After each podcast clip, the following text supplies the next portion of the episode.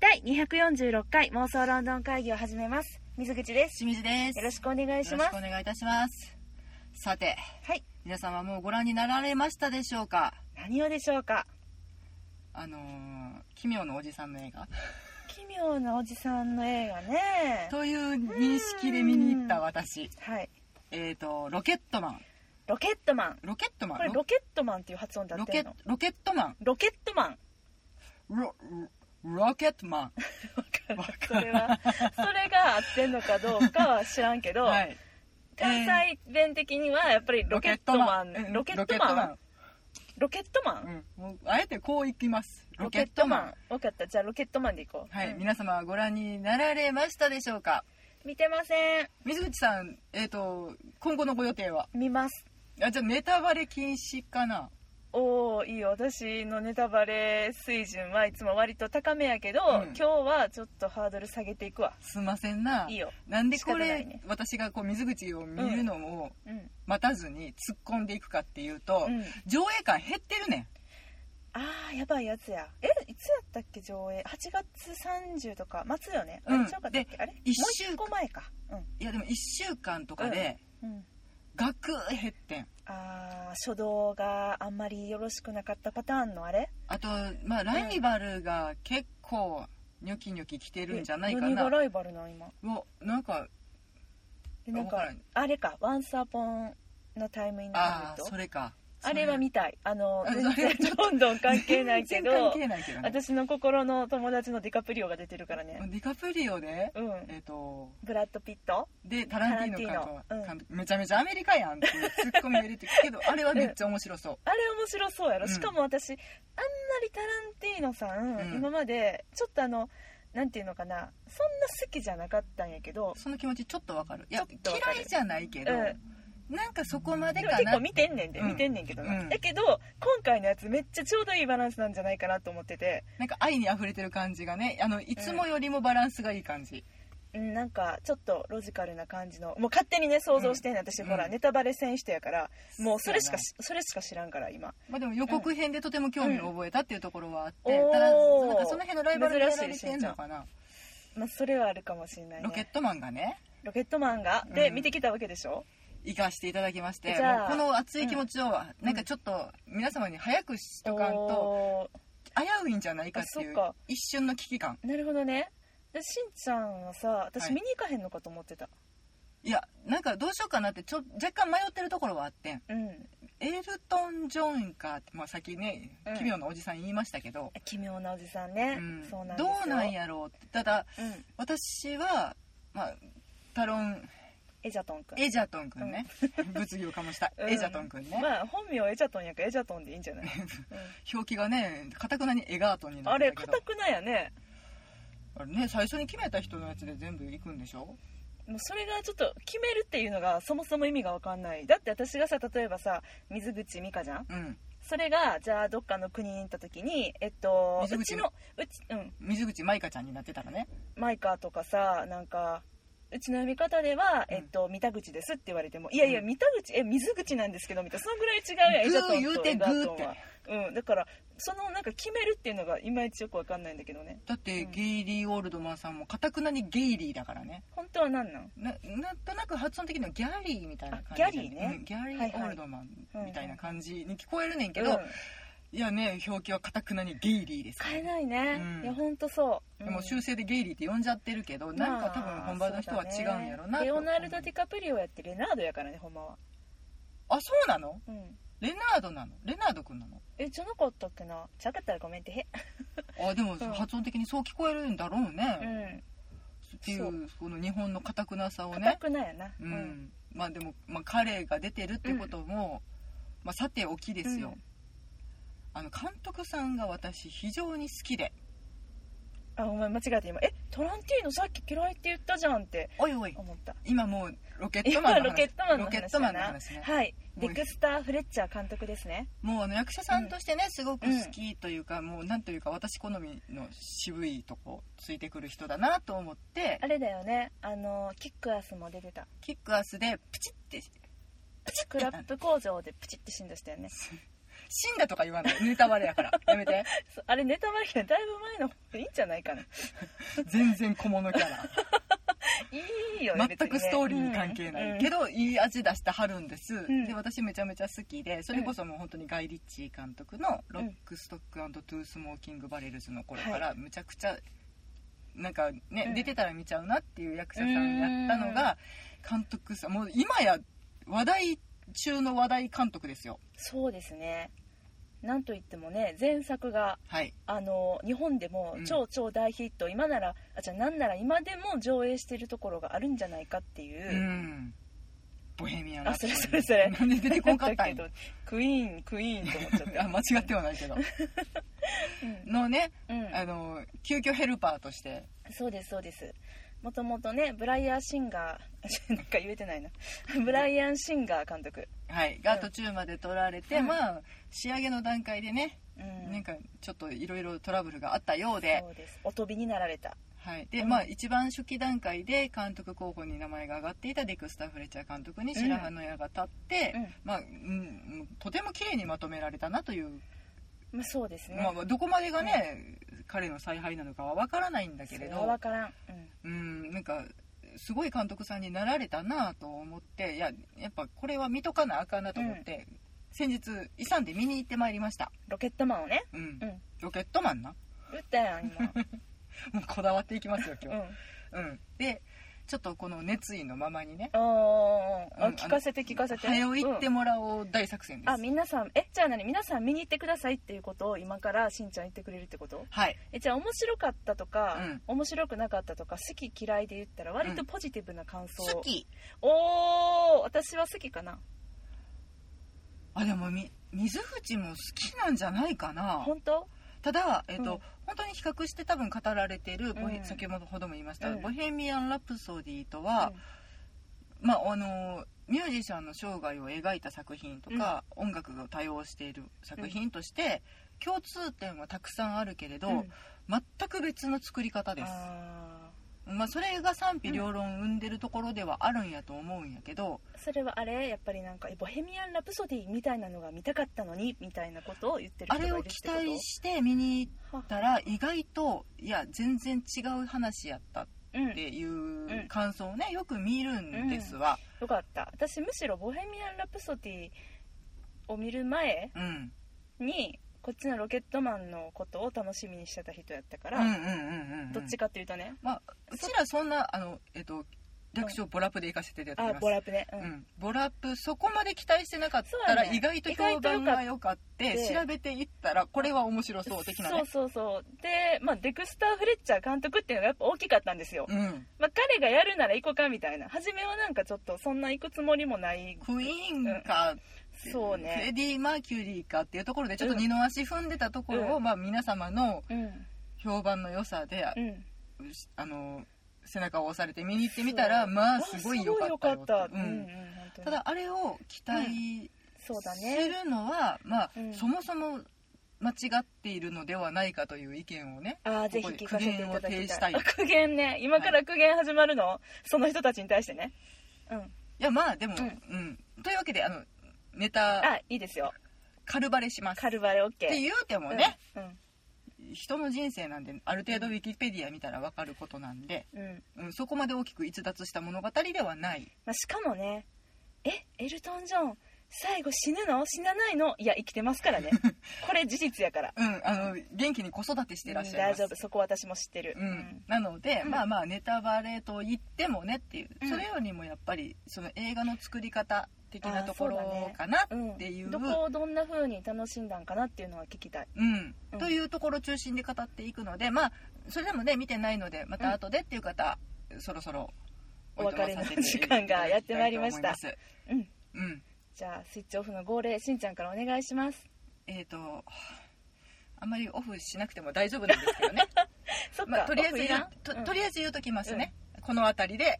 スイッチオフ今なんかさあれやねアタックチャンスみたいだったねあってなったあの手が拳がキュッて上がりまし たちょっと控えめにしようと思ったらはい手の動きになりました、ですねはいというわけでうんまあ言うてエルトン・ジョンさんの生涯ですけどはいただあの、やっぱり「ボヘミアン・ラプソディ」と大きく違う点は、存命か存命じゃないかそこ大きいでよねあのうんうん聞かして聞かして、うんまあねあの、言うまでもなくフレディはもう亡くなってうん伝説となっている方、でエルトン・ジョンさんはもう今や2児の良きパパであり、うんママであり、うんうん、素晴らしい人生をまだ元気に過ごされているっていうところと,、えー、と「ボヘミアン・ラプソディ」に関しては、えー、と他者の視点で描かれているはいフレディ・マーキュリーの人生に対して、えー、と今回エルトン・ジョンさんもねあのなんや言うたら一番偉いさんですわ、あその制作チームのね、うん、エグゼクティブプロデューサーですわ、あ制作組織やってんのうん、あらそう自分で自分の映画作っちゃった、そうだから、うんかまあ、彼の主観で描く彼の半生うん人生ではないね半生になるので根本的にもう視点が違う、うんうんまあ、だから共通ってなんかじん同じ時代を生きてらっしゃったとか、うんまあ、あの活動地域も、うん出身地も、まあ、似たようなところでとか同じ人物が関わっているとかっていったところでもちろん共通点は多いんだけど全く真逆の映画です。そうだねそうやな、ううんんなんか楽曲を作っていくっていう過程は同じやねんけど、うんであのー似たような境遇んだってもうそれこそお酒とドラッグに溺れてうん人生を少しうん踏み外してしまったり、まああのー同性愛っていううんことを、ああそういえばその子も一緒なんかなんかそうなの、なんか分かってたのに、うんなんか全く別のものと思ってたなんとなく感覚がでもねなんうかん考えていくとやっぱ共通点が多くて、いやうんなんかちょっと派手な服着てるとかパフォーマンスがすごいとか。確かにふいやまあほんまそうやなライブパフォーマンスがうんとても華やかなもの、うんショーアップされたものにしうんなってるとかちょっとき奇抜な衣装を好んで着てらっしゃるとか、めっちゃ羽ついてるやつとかねそうそうそうそうなんか考えていくとほんまやお二人の、まあ、全然意識はうんしてないとは思うねんけど共通点は多いし、まあ、同じ音楽プロデューサーが関わっている、ジョン・リードさんってういうね、どっちにも出てらっしゃいますけど、そこの、まあ、そうだね描き方も、うんしえっと客観うん外目から見たフレディとうんジョン・リードさんの関係性とエルトン・ジョンから見たジョン・リードさんっていうのはやっぱり全然違うわけで、まあ、ちょっと悪者っていう共通点はあんねんけそっどかやっぱり悪者なんかあれだよねエルトン・ジョンの方を先にマネジメントしてってそプうロデュースか、うんでその後でクイーンの方に行ったんだよねそうだかジらョンリードさあんのエルトン・ジョンのプロデューサー言ってた言っマネてたージャーみたいなので紹介をされているようなうん人物、うんうん、だからやっぱ関わってる時期はずれんねんけど、同じ人物うんうんがまあ目をかけたアーティスうトーんという意味でも共通点はあるなと思うねんけどうんやっぱり、えっと「ボヘミアン・ラプソディ」に関してはライブシーンがすごいとか、うんうん、で制作する、えっとフレディ・マーキュリーを描く、うん、曲を作っている彼を周りが見ていてこういう作り方をしてたんだっていうことを描いていく映画なのに対してエルトン・ジョンの方は曲を作る過程の内うん面をうん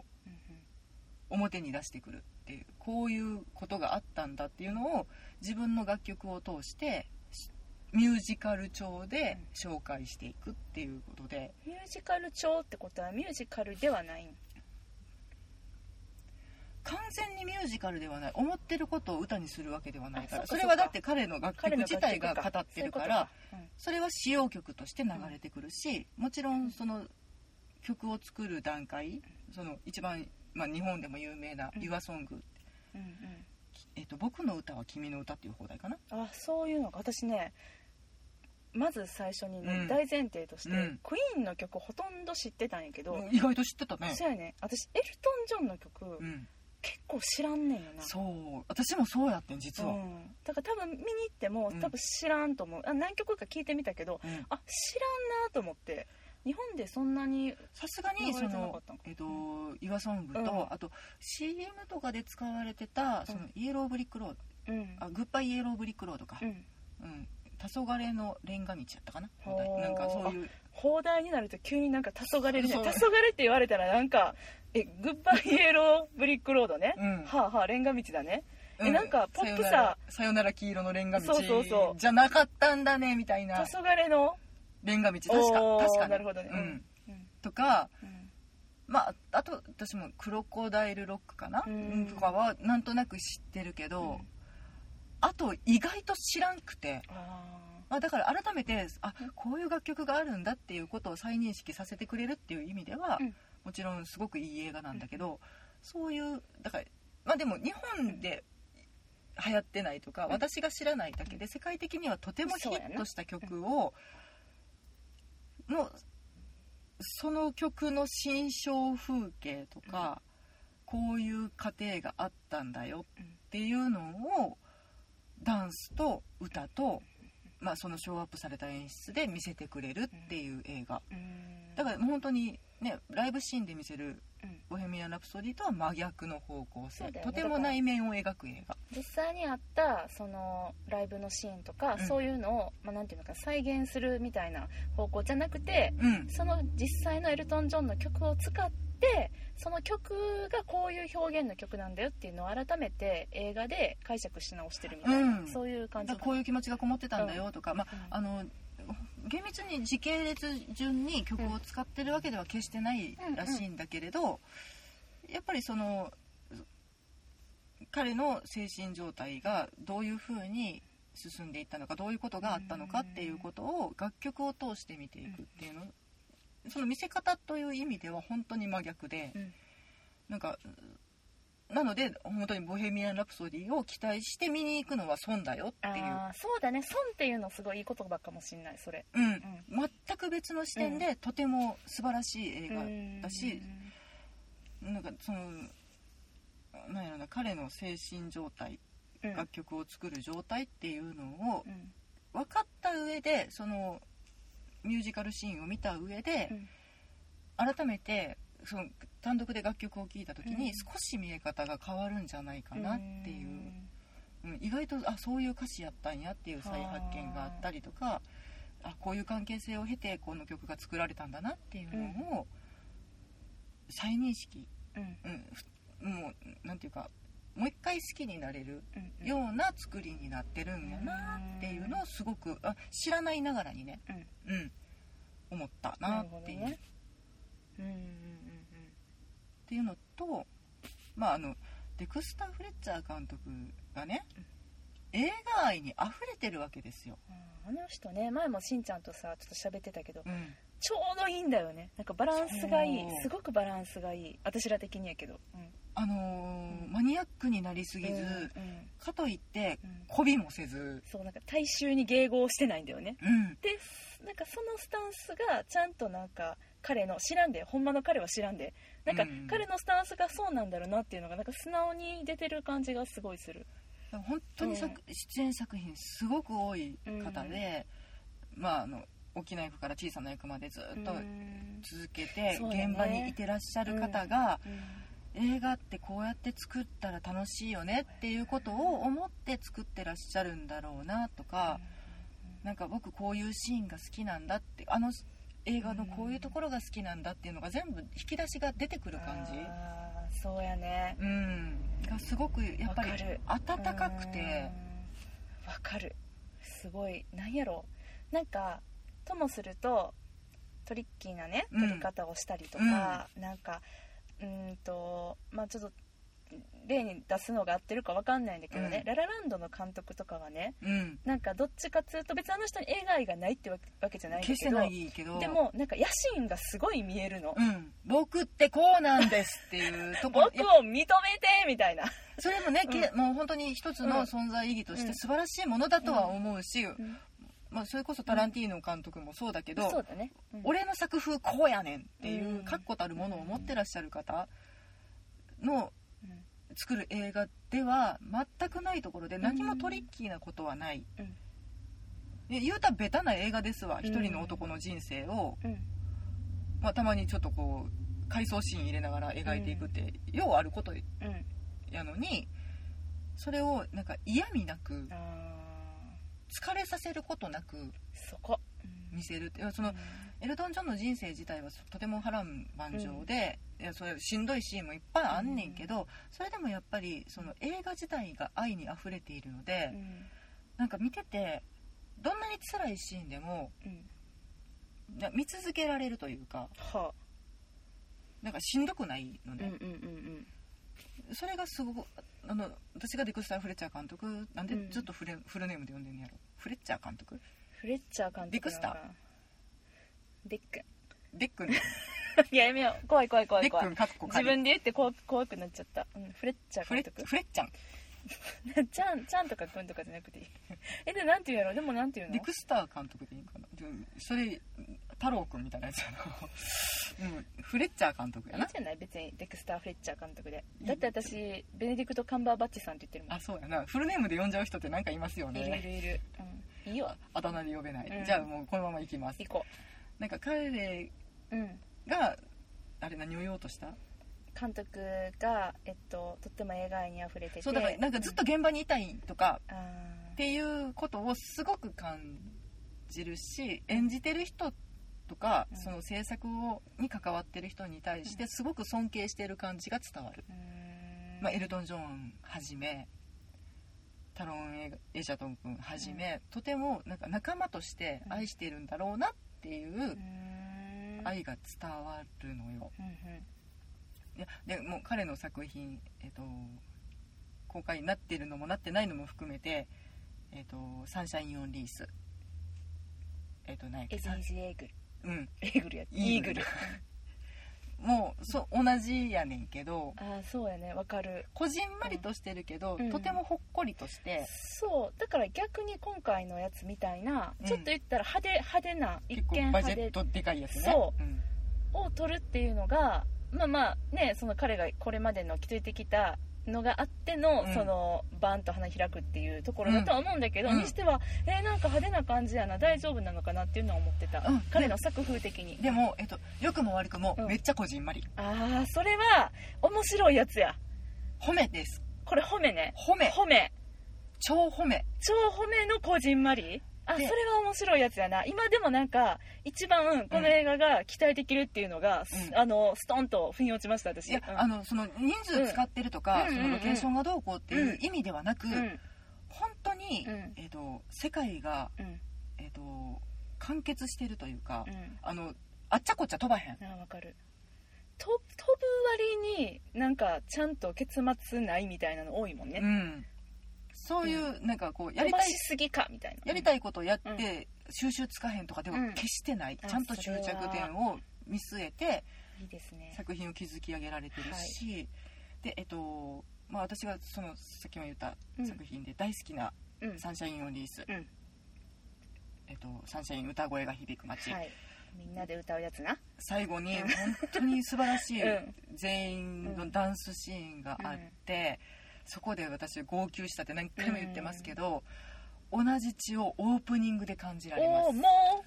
あれはラストで来るけど今回はオープニングでなんかうんえっ、とまあえっ、と話のあらすじのネタバレではないと思うので言いますけれども、うんエルトン・ジョうンんが、えっ、と薬物中毒、うんアルコール中毒でえっ、となんて言うんですかああいうのリハビリ施設あああるをある訪れるうんっていうシーンから始まります、はいでそこで、えっと、カウンセラー、うんあの治療を受けている人たち、うんみんなの前で自分の過去をどく告白していくあるあるやなよくあるよくあるやつねあのーあれでしょセラピーっていうんですかサークルみたいなみんなでさ参加してさあの今思ってる辛いことを一人一人喋っていくそうそうあれでしょ順番に回していってみ日んな本ででシェ流アす行んるないよねあれねあれああのとてもパーソナルな体験を人の前で話すっていうのがうん治療になる、うんお国柄もあれば、うんプレッシャーになるお国 柄あもあこるっちはプレッシャーなんかな多分いやあれ入ってこうへんなと思っててんあリラックスできないんだと思うよ日本人はうん、映画やドラマではまあ見るよね、うんまあ、ドラッグの人もそうやしあとなんか太ってる人たちとか,、うんなんかあとはもう余命いくばくもない病気にかかっちゃった人たちみたいな、が最後に告白をするとかっていう、やっぱりその感情をシェアしてすっきりして、うんえっとまあお互いに癒し合う、ん最後にこうハグして終わるとかね、よく見るけれど、そういうの日本人多分無理なんだよねあれこあ、うそんなん私なんていやさっきの人の話の方が大変 そうやし聞いたってっていう方向に行きそうな気がするのよ日本人ってしかもなんかそうやななんかみんなの前で喋るっていうことをうん教育で受けてきてないから、やっぱりちょっと発言とかいそれそれがプレッシャーになっちゃってうん治療どころじゃないんだろうね、で逆にうん話し出したら止まらない人の独壇場になってしまうとか、おるおる うんなんか多分ね、うん日本人のそうだねパーソナリティに合わないんだろうなって思うんだけど、うんまああのそういうシーンからうんうん、あの駆け込んで、うん俺の話を聞け!」みたいなあそっちの人なんだねエあルトのン、分かったよ話せばいいんだろうんっていう感じうんでバーって話し出していくっていうその時間の話なのだから自分の物語を回想していうん、くってなるいほうど帰り見ていくっていう構成になっていて、うんまずは少年時代からうって、んうんまあバーってその階層に入った瞬間にうん少年時代自分が住んでいた町うにん飛び込んでいくわけですよ、おもう町全体が踊ってるのーなるほどはいでまあそこはたすごく楽しそうに、うんもうみんながノリノリで当時50年代かなそうだふわっふわのスカート履いたりとかししてぐわー踊ってるところに自分がうんはい懐かしさとともに入っていくうんうん輝いていたうん少年時代かと思いきやっていうところからもうその物語が始まるわけで、まあ、お父様お母様との関係性とかそういう、まあ、出会ってきた人々との、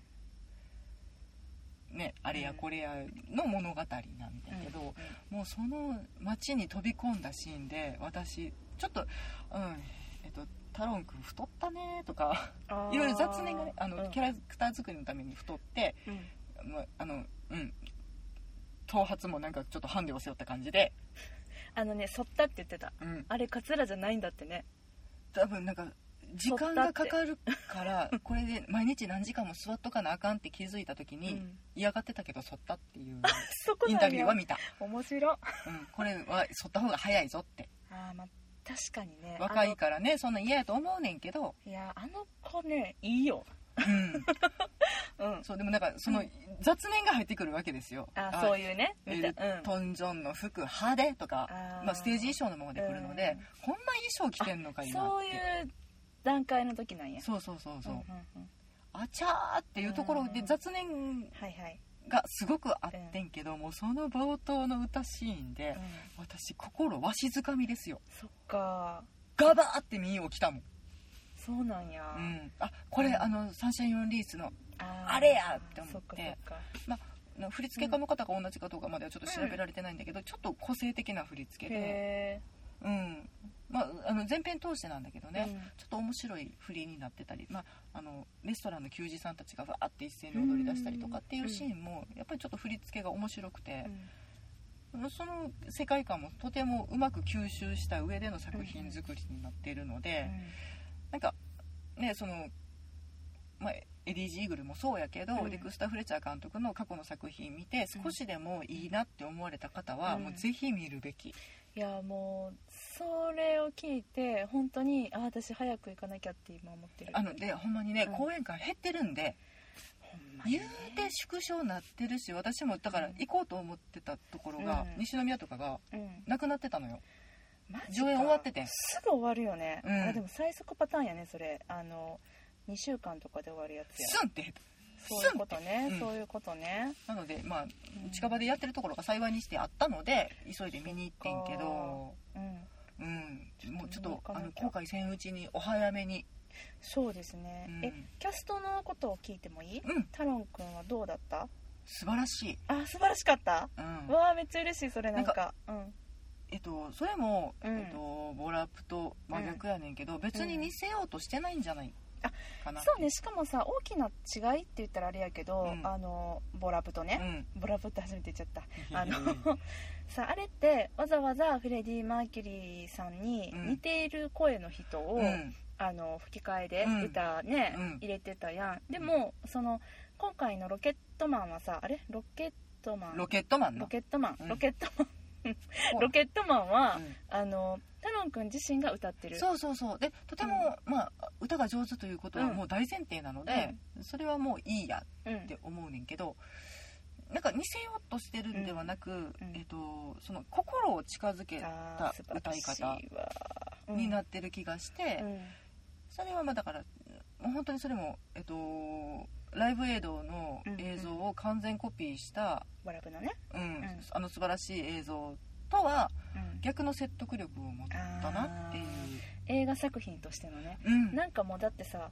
ななんやろまあこういうで電気映画って言っていいのかな一括りにしたっていうのがちょっと分かんないんだけれども、のあの焦点の当てどころってね、うん私結局あの史実とどこまで違うのか、うん一緒なのうんか、でそれをどういう演出で見せるのかっていうのが、結構その電気映画の部分ではう大んきいと思ってて、で私は面白ければうんいいっていう話と、フィクションそうは入っても全然構わない、なんかいやこの時にこの人たちはここにいなかったはずだみたいな、うんまあすあのーね、きっとそのモチーフとなってる人のことを好きだったりとかうんすればするほどそこってやっぱり気になっちゃうと時思系うんだ列はけそどうじゃないとかね、うんうんまあ、ボラブでもねそういうありましたけど、うんでも私は面白ければそれでいいってうん思っている人なのうで、んで、まあ、ボラブの何がすごかったって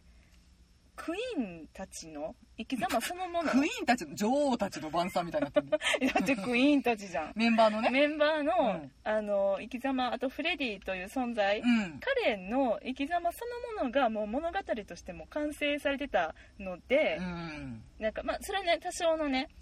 エピソードの入れ替えだったりとかうんもあるよ、うんうんでもなんかもうさもうもうなんか少女漫画みたいやってんあの話が全部、うんもうなんか見せ方としてそういうところを作ってたからうんね、うんそうそうそうであの対してこっちですよまだご存命であり、うん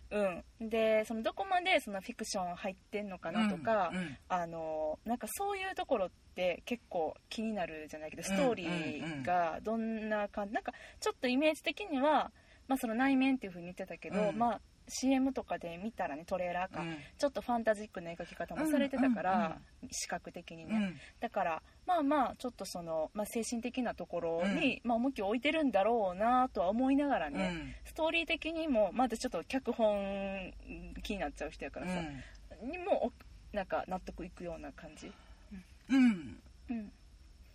なんかほんまか嘘かを少し曖昧にしてる部う分んなるほもどあるというかやっぱりその幻覚をはい見ている状態での回想っていうのは少し踏まえられてるのかなっていうところもあるし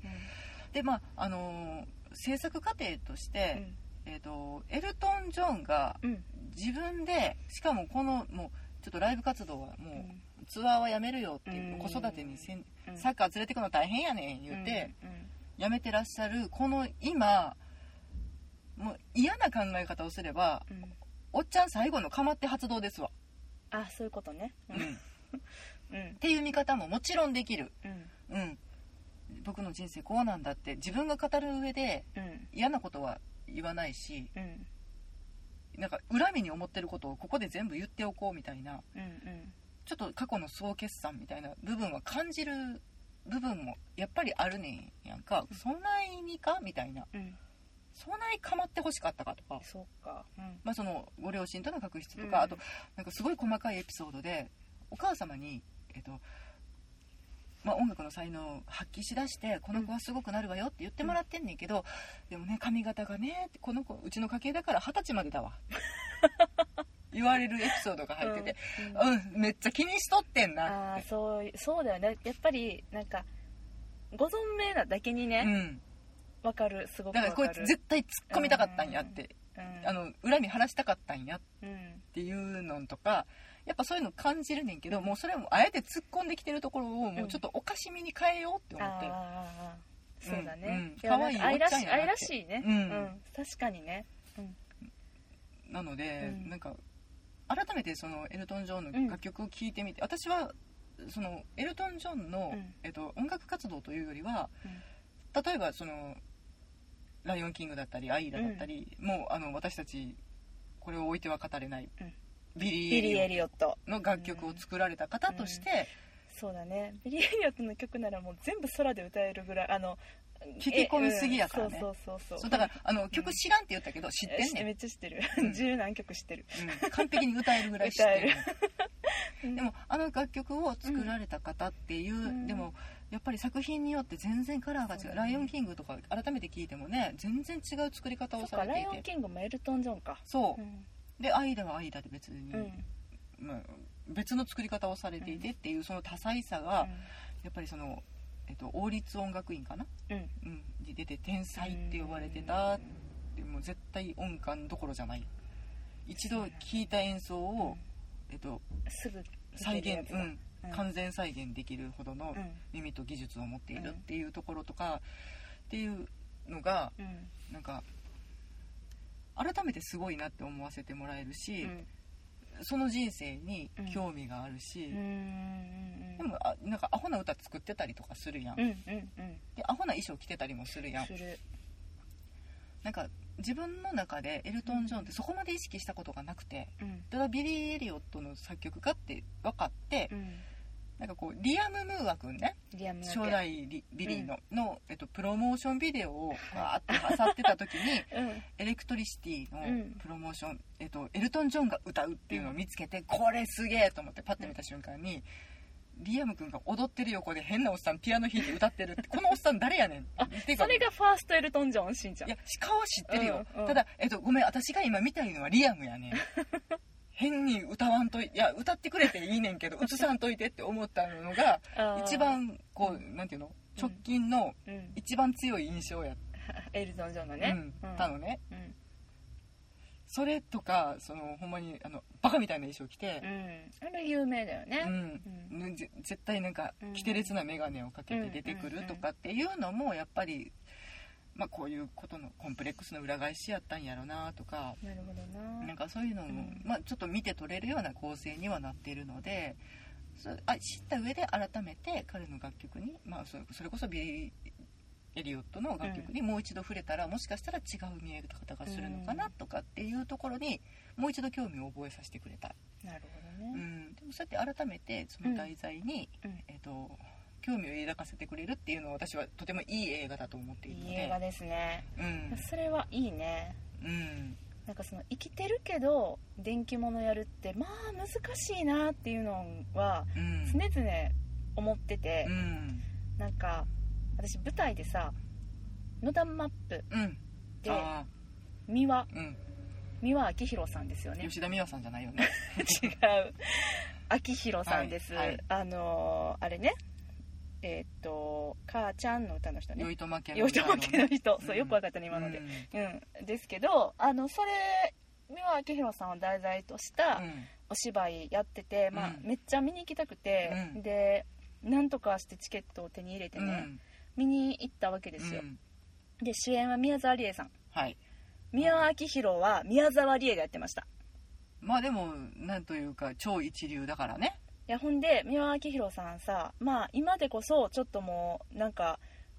人類を超越した感じの、うんあの見た目といいますかルックスになってるけど、うんまあ、昔はね、うんすっごくなんか美少年っていうか美形美形もうなそれこそね漫画 少女漫画から飛び出してきたようなでその頃のそのカラーの話をしてたから、うんその頃のいでたちって本当にもう宮沢りえさんがやったらぴったりだった完璧やのろうねめっちゃかっこよくって、うん線も細いしさ、うん中性的でかっこよかったんだけどねで、まあ、だんだん、まああの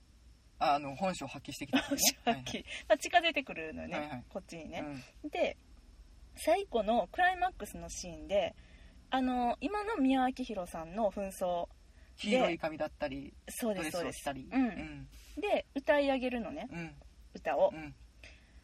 愛の参加とかやったかなちょっと忘れちゃったけどううんんうんうんうんを歌うんだけど、んそれがね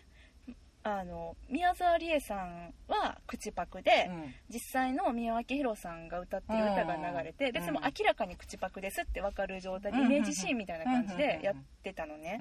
んで私それそこまでそんなに思わんかってんけど、うんそのシーンを来た時にあこれってクライマックスで本当はすごく感動してここで初めてね三輪明宏さんの歌が流れるのがそこだったのよ、うんうんうんそれまでは全然あの歌とか流れなかったの、流れてたかもやけどあんまりちょっと印象に残らないっていうか、少なくとも声とか歌は、えっとうん声楽は流れて流ないれてなかった、うんもう勘違いってごめんなさいね、ううんんででも最後にそれがバーンって流れた時にね、あ生きてることでこの作品はダメになったなって思っちゃったのうんもしこれでなくなってたらね、うんうんそこで美輪さんの声が流れて、うんその宮沢りえちゃんが歌ってる、うんそのシーンっていうのがもうなんか分からんけど感動に私包ままあれちょってたととあ思のうね乗り移ったかのようなねそうで実際に流れてるし声もうね、んだけどいや生きてるよねってなんか思っちゃって昨日テレビで見たでってなる かそらうそうねそうそうなんかお元気よねみたいな、うんだからなんかあのお芝居はちょっと持っていきどころを私はちょっと間違えたんじゃないかなってあのーちょっとね思ったの全然あのでその意意図うん意思と意図は認めるようんただちょっと見せ方の問題やったんかなまあふ、まあ、み普通は感動するシーンやから、うみんな感動してたと思うねんけど、うん私は違和感があっうて、んもっと感動できたな私、うんなんやろこれなんやろと思ったらあ美輪さん死んでたらお亡くなりになってたらこれもっと感動したやつかってうんちょっと思って、だから生きてるか死ん,、 死んでるかやって そうなんか芝居のタイトルであったけどねそういうのねあったあったなんかねっていうのはやっぱり電気映画にとっては結構なんか大きなファクターなんだろうだからね何が言いたいかっていうと、うん生きてるのに、うんすごくそうそうそうそうそのしんちゃんが良かったよっていう風に言えるっていうのは、うんとってもいい映画なんだろうなって思ったっていうのを伝えたかった、あうんあの大前提としてうんだからその結末が描かれるわけでは決してないそうかだよらねそのだって生きてるもんうんあのうだからえっと更生施設に入っうてんそこからもう立ち直ってもう一回うんアーティストとして活動を再開して素晴らしいミュージシャンになっていくっていううん今にも続くねうんもう偉大な人物になっていくっていうその過程はみんな知ってるよねっていう前大前提があるからこそこういう構成ができるんやとあ思ーそっかうそっし、か、うんまあ、ヒット曲も多くを語らずでももうみんなは知ってうるんうんそれ大前提やからこそこの構成うんやし最後の最後にその、えっと、テロップが流れるうん時にうんその実際の、えっと、エルトン・ジョンの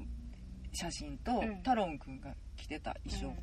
うんとかの比較画像がバーって出てくへるーのそれ面白わいざわざやってくれんねんはあ本編で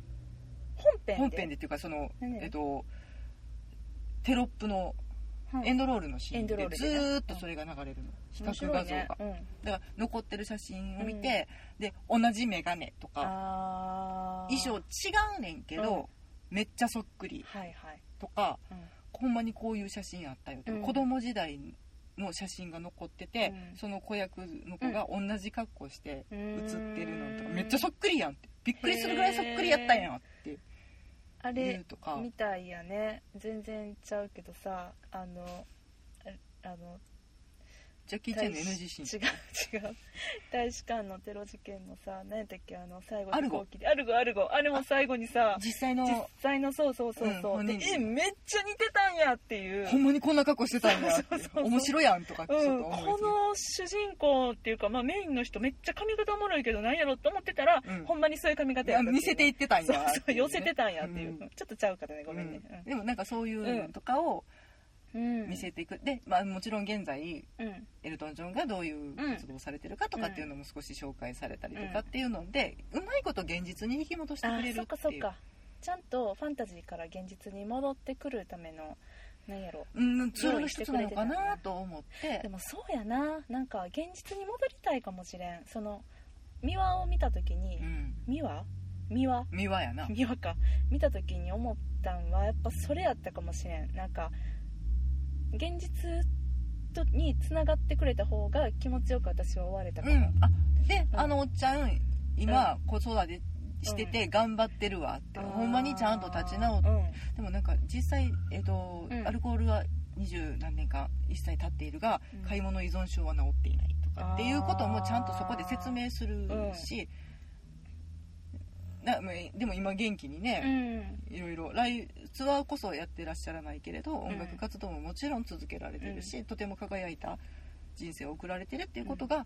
再認識できるからなんかうん辛い物語をどんだけ見せられててもうん悲壮感はないし。そっかでうんその実際まあそそうのだね映画の中で描かれているあ作詞家専属の作詞家ああずっとパートナーを組んでいる作詞ってエルトン・ジョンじゃないんだあ違うのへバーーニーさんっていう方がいらっしゃって、ん若い時に出会って、うんそこからずっと作詞作曲で、うんずっと二一人緒にやっ三脚で、うんへーやってこられてる方、まあ、その映画の中でももうとても重要な役で出てこられるんだけど、彼ともまだこういう交流が続いてて、うんあの楽曲をずっと一緒に作り続けているみたいなことも見せてくれるのでう、ん、うん安心するのよねすごくハッピーだねなんかうん終わりが、そうだから今、うん幸せやからこそこの映画作っあまたあんそうややんななっていうのもそうやな根底でわかるので、そうやななんかボラップは見終わった後にうんね、もう彼には会えないんだねって思うなんうかん切なさがあったな彼は、うんその姿のままうん永遠になってしまったんだなっていう、まあそれが感動も、あ癒ましたところもあるんやろうし、それをまあそっちも作れたデクスター・フレッチャー監督っていうのがそうだねすごいなとも思うねんけど、真逆の方向で、うん自分一人です監督でここま自での、分一人の監督でって面白いな人の尻拭いはないじゃそうなやい。ねそうやね確かにそうやねでそこまで持ってきたっていうことは私はすごく評価したい。うーんそっかいやもうめちゃくちゃもうあの今調べたら、うん私の行きつけの映画館うで、ん、まだ5回やってたあじゃあ大丈夫かうもんしれだない。からちょっと夜やってるし見に行こうと思った、ううんん、あのそのバーニーさん、うん作詞家をやられてる方が、ジェイミー・ベル君あジェイミー・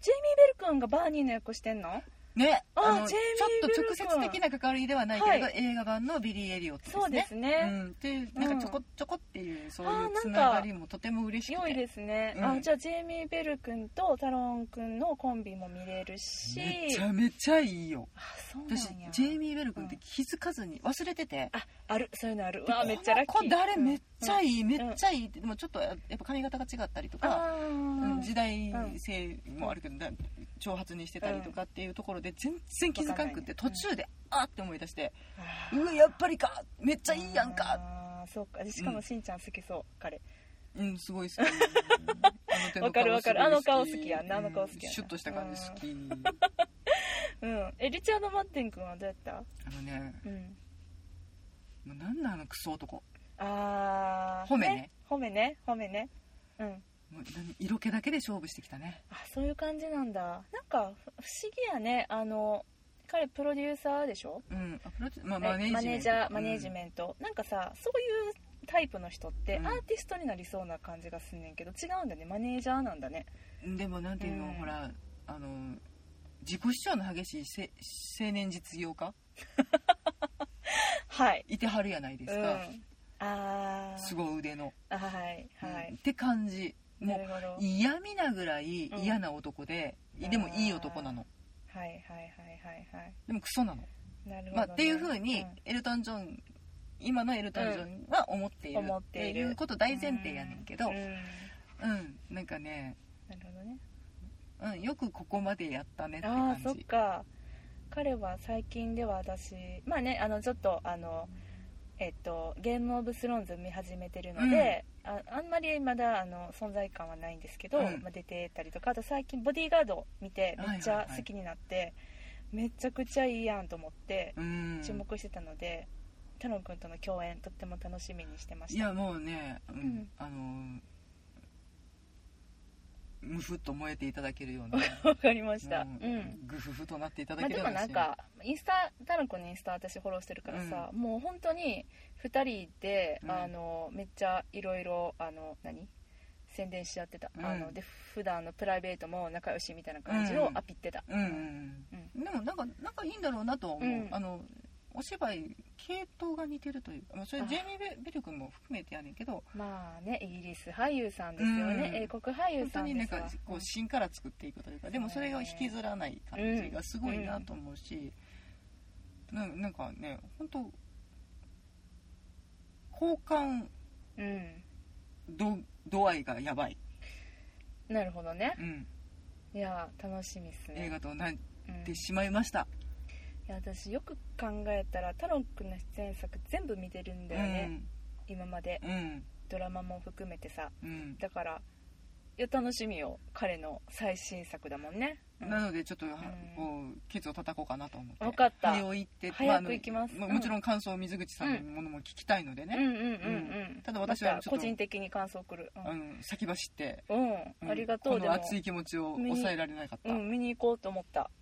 な多分エルトン・ジョンの人生とか曲を知ってても知らなくてもうん楽しめ楽る、しめるやつやなうんうん、じゃないかなとは思いでますそれはそんな感じはすごいした今話を聞いててうん、うん、ぜひ見に行きたいと思います、知らないからちょっとうんって思うのももったいない、なるほどね、うんコラボとは全然違うよっていう、全ね、然違いますああこれはいい話を聞きましたおっとよかった、うん見に行きますはい、というわけで皆さん、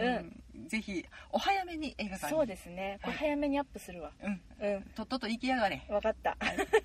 はい。というわけで、妄想ロンドン会議ではお便り募集しております。ハッシュタグ妄想ロンドン会議をつけて、ツイッターでつぶやいていただくか、直接私たちにリプライください。えーメールでのお便りも大歓迎です。はい妄想ロンドンアットマーク Gmail.com、